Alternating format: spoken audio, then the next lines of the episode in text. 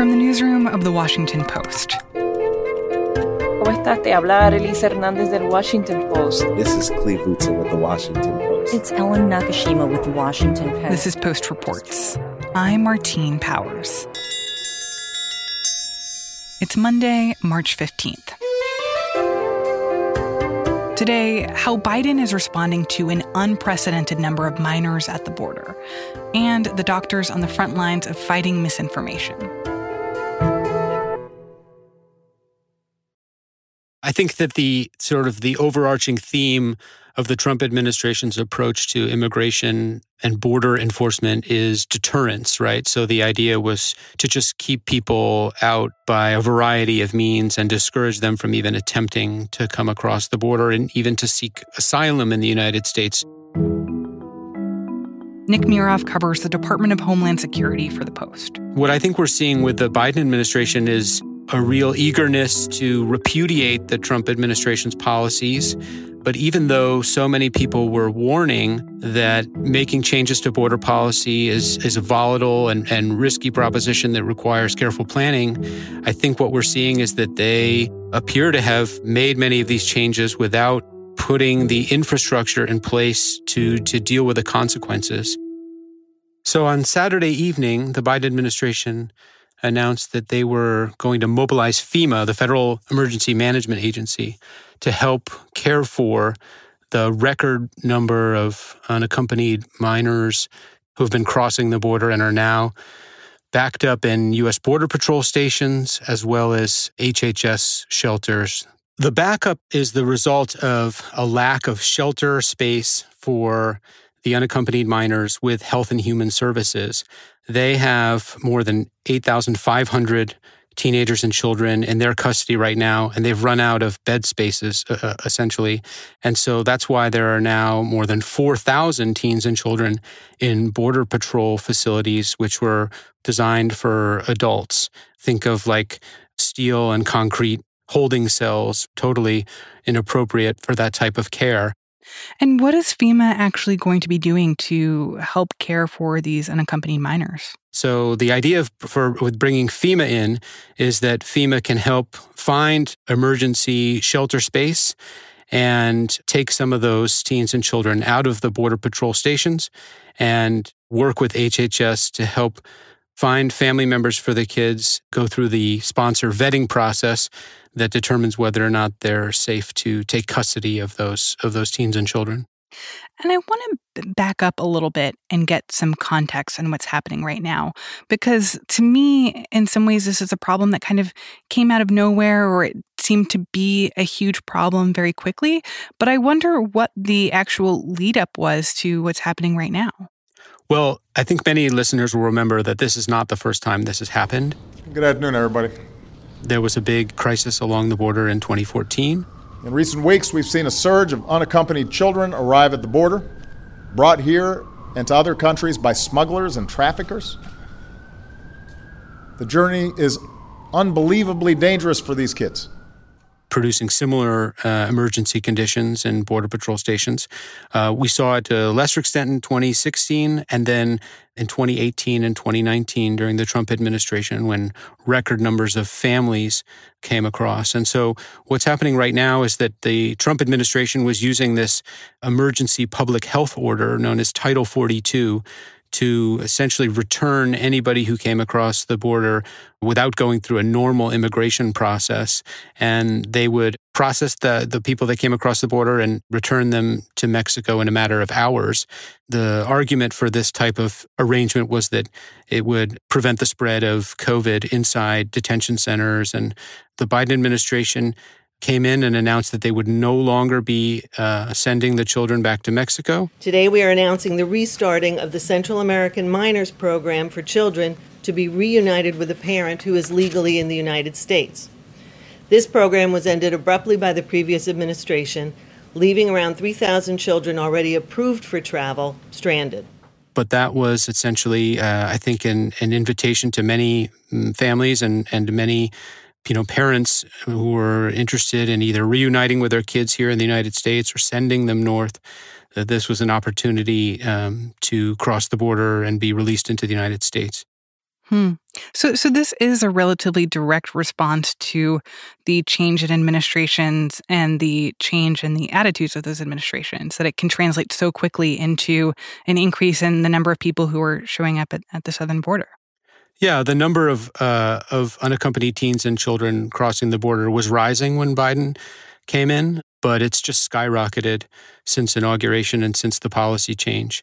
This month, uh, the government is on on pace to take in a record number of teenagers and children um, who are arriving without parents. And and where are they arriving without parents? Well, this is a complicated scenario, but let me back up and give you a, a, little snapshot of who the unaccompanied minors are. We know that about 75% of them are teenagers ages 15, 16, or 17. About 70% are male. The vast majority are from Honduras, Guatemala, and Mexico.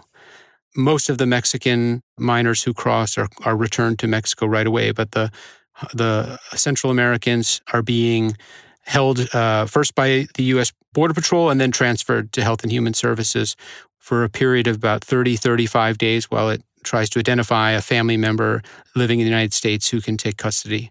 So, in about 90% of the cases, uh, that minor goes to either one of their parents or another immediate relative already living in the United States. About 40, 45% go to are released to a parent.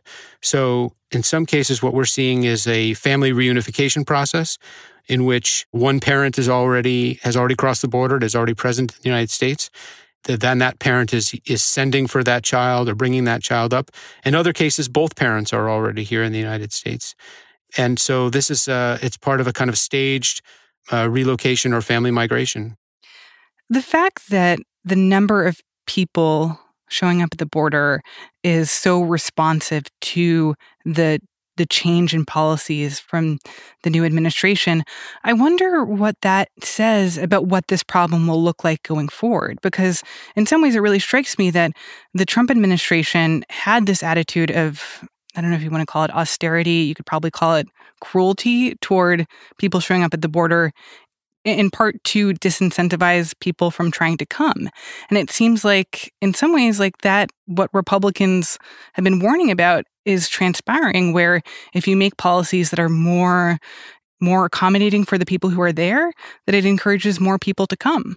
You know, there are real consequences to this. There's been a debate about whether or not to call it a crisis. The Biden administration hasn't been calling it a crisis. They want to call it a, a challenge, a stressful challenge. But anytime you have more than 4,000 teenagers and children in these, you know, bare bones border patrol cells where the lights are on 24 hours and, and barely has enough room to lie down. I mean, that's that's a crisis and that's a clear failure to plan to prepare adequately for the consequences of your policy changes. But what we're also seeing is that the Biden administration all of its policy responses so far have really been to try to accommodate the, the growing numbers by adding capacity and by viewing this more as a logistical challenge. So I think that, you know, we'll continue to see this dynamic. And now the question is, you know, can bringing in FEMA really help alleviate the immediate humanitarian emergency that they're facing? And, and allow them to start to put into place some of the more long-term solutions that they've talked about, including, you know, economic development in Central America and working with partners and the United Nations, for example. Yeah. So if the Biden administration doesn't want to veer back into the territory of Trump era policies or practices, and they're bringing in FEMA, but that seems like a somewhat short term or stopgap measure, then what is their solution for trying to deal with what they might not be calling a crisis, but, but clearly is a crisis? So, what they're doing so far is that they're telling people not to come to the border. I want to be clear Neither in this neither this announcement nor any of the other measures suggests that anyone, especially children and families with young children, should make the dangerous trip to try and enter the US in an irregular fashion. The border is not open. They're trying to counter message what smugglers are saying and what traffickers are saying in, in Central America about this being the time to come that Biden has opened the border.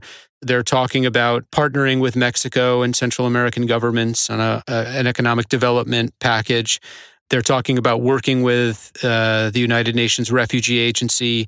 But what we don't know is whether or not they're, you know, considering new deterrent measures or, or new enforcement measures other than saying that the border isn't open. And even it should be pointed out that even as they're saying the border isn't open, they are, in fact, allowing unaccompanied minors to enter the country and be released into the United States, as well as many families.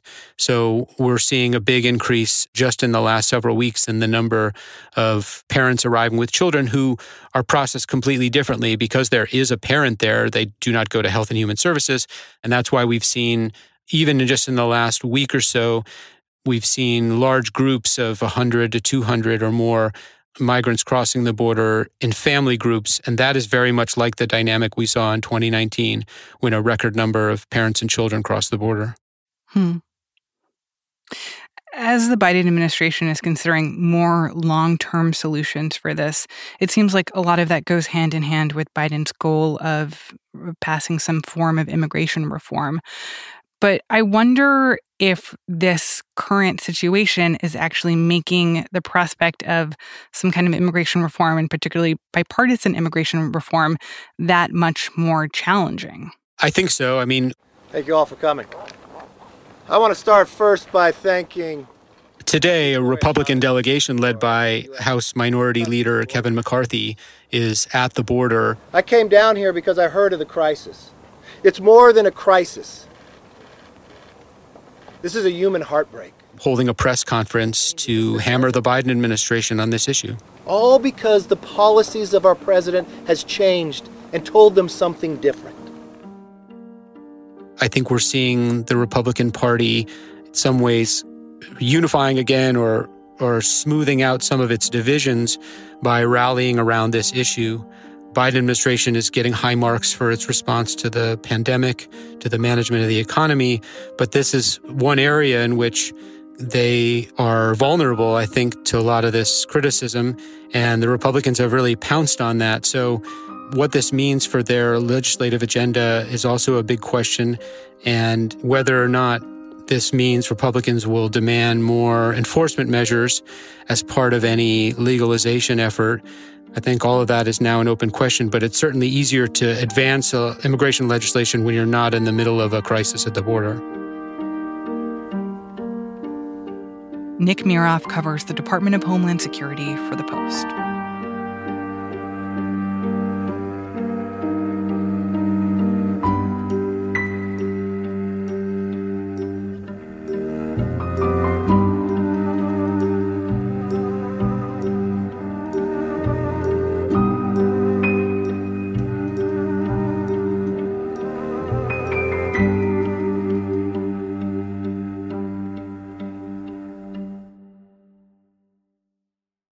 Dr. Atul Nakhasi is a primary care physician in Los Angeles. Um, he works out of a clinic in Compton. And he's also now the uh, co founder of a social media campaign called This Is Our Shot. Are you in clinic today? Oh, yeah, I am. I am. Okay. I, you are catching me in a clinic room right now. And the purpose of that campaign is basically to unite healthcare workers in spreading uh, positive messaging and information about vaccines. Allyson Chiu is a wellness reporter for The Post.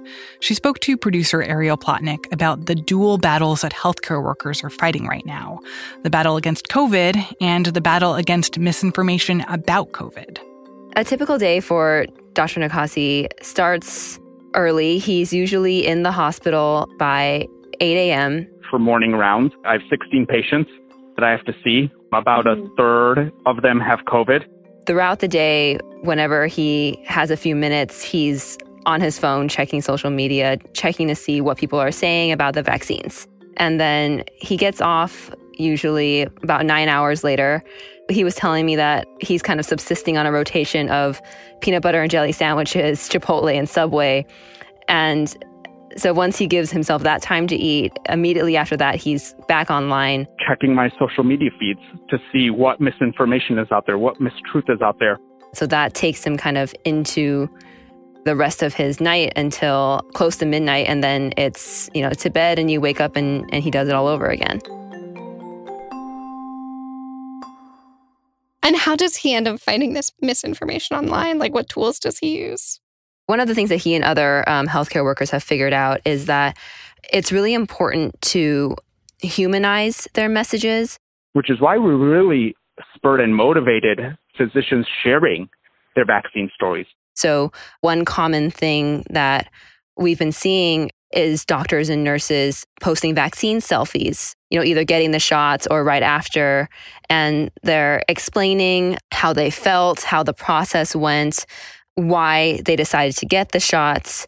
That's been a tool I think quite a few of them have used because they've realized that these types of personal stories resonate a lot more with the public than regurgitating the facts from a complex scientific paper.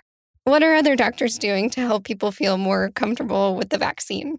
Dr. Bernard Ashby is a vascular cardiologist in South Florida. He is part of a group of Black doctors who have kind of organically come together to talk about COVID and the vaccines. I've been on the ground level. Every interaction I have, I use as an opportunity to inform folks and equip them with information. Mm-hmm. And uh, believe it or not, once folks hear me out and they hear about the vaccines and they get some accurate information, um, a lot of them feel a lot more comfortable with getting the vaccine. The majority of my mm-hmm. patients, family members, and friends uh, will be getting the vaccine. And one really interesting avenue that they've decided to use to get their message across is Clubhouse, which is this fairly trendy new social media app where it's kind of audio only and you have these rooms that you go into and you host sessions.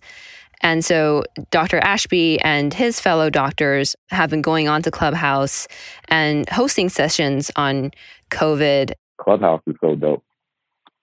Yeah. It offers a, a medium where you can actually have uh, a discussion as opposed to, you know, some little sound bites in, in the comment section or whatnot. Mm-hmm. You know what I mean? So I think that's a, that's a great format. We've been using it. Done a, a few lectures on COVID. After we got our vaccines, we went on there. yeah. had a discussion. So, you know, basically said, hey, we're alive, we're fine. They're using Clubhouse as a way to reach people who maybe may not be on more traditional social media platforms like Twitter and Facebook or, or Instagram. You know, these healthcare workers, they have full time jobs on top of this sort of night shift fighting misinformation and fielding questions. Does this weigh on them at all? It absolutely does. It's tough. It's like never ending. I mean, it's never yeah. ending. There there's not a moment where I don't feel some level of, of duty or responsibility or action that I should take. A lot of these doctors and nurses have realized that one of the tools that they have is to be open and be willing to share their personal experiences.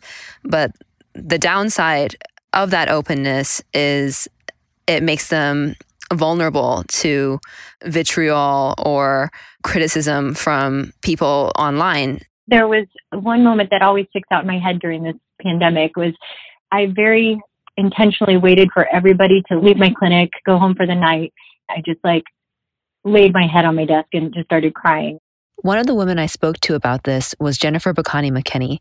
She's a family medicine physician in Fredonia, Kansas, and she was getting pushback for trying to correct people's misconceptions about the pandemic. And I, I think it was kind of a combination because people were, you know, people, it was probably the peak of where people were being um, very critical on social media. And then, mm-hmm. and then I had school board people that were angry at me. And, you know, it's just, it's just some of those things where it all kind of comes together and, yeah. And you kind of feel like you can't win, you know? Yeah. Um, and not that you're trying, I guess not that you're trying to win. It's just like you're trying to do good. And, and you're like, how is this happening? Like what, what is happening? You know? Why do they do this? Dr. Nakhasi really said it best. It's been pretty well understood that doctors and scientists are some of the most trusted um, messengers to the public. And these doctors and nurses realize that they have this responsibility to keep the public informed. As Dr. Nakhasi said it, I think we realize that if not us, then who? Mm-hmm. And if mm-hmm. not now, then when? Are there solutions to this misinformation problem? Like, if this isn't sustainable for healthcare workers to do, 24 7. What can be done to solve it, if anything? They've all mentioned that it's tough with social media to gauge whether they're having an impact or not, but they have all received quite a few comments from people you know thanking them for their work or even saying things like before i came across your posts i was hesitant about getting vaccinated but you've convinced me these doctors and nurses, a lot of them really aren't trying to tackle this on their own, but they're really kind of banding together to support one another and to figure out what is the best way for us to message and to get our points across to the public. And by doing that, a lot of the doctors and nurses have said that they don't feel like it's all on them there are so many other doctors and nurses out there who have taken on the same responsibility and are doing the same work.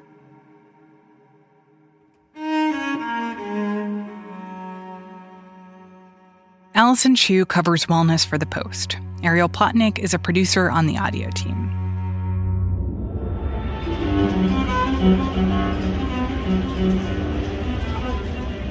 It's not just doctors and nurses doing the work of using their influence to promote vaccines. The acclaimed cellist Yo Yo Ma got his second coronavirus vaccine dose on Saturday at a clinic in Massachusetts. And after, while he was waiting out the mandatory 15 minute observation period, he took out his cello and started to play.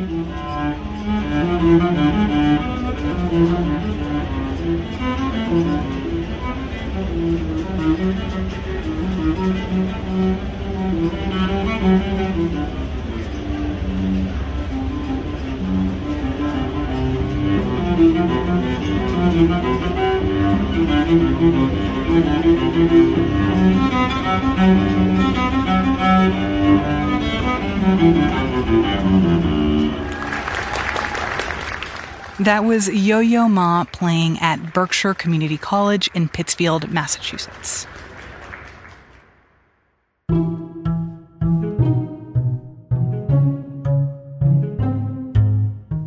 It for Post Reports. Thanks for listening. On Friday, we aired an episode looking back at this year since the pandemic drastically changed our lives through the eyes of a nurse at a New York City hospital. Check it out if you missed it over the weekend. That episode is called A Pandemic Year. I'm Martine Powers. We'll be back tomorrow with more stories from the Washington Post.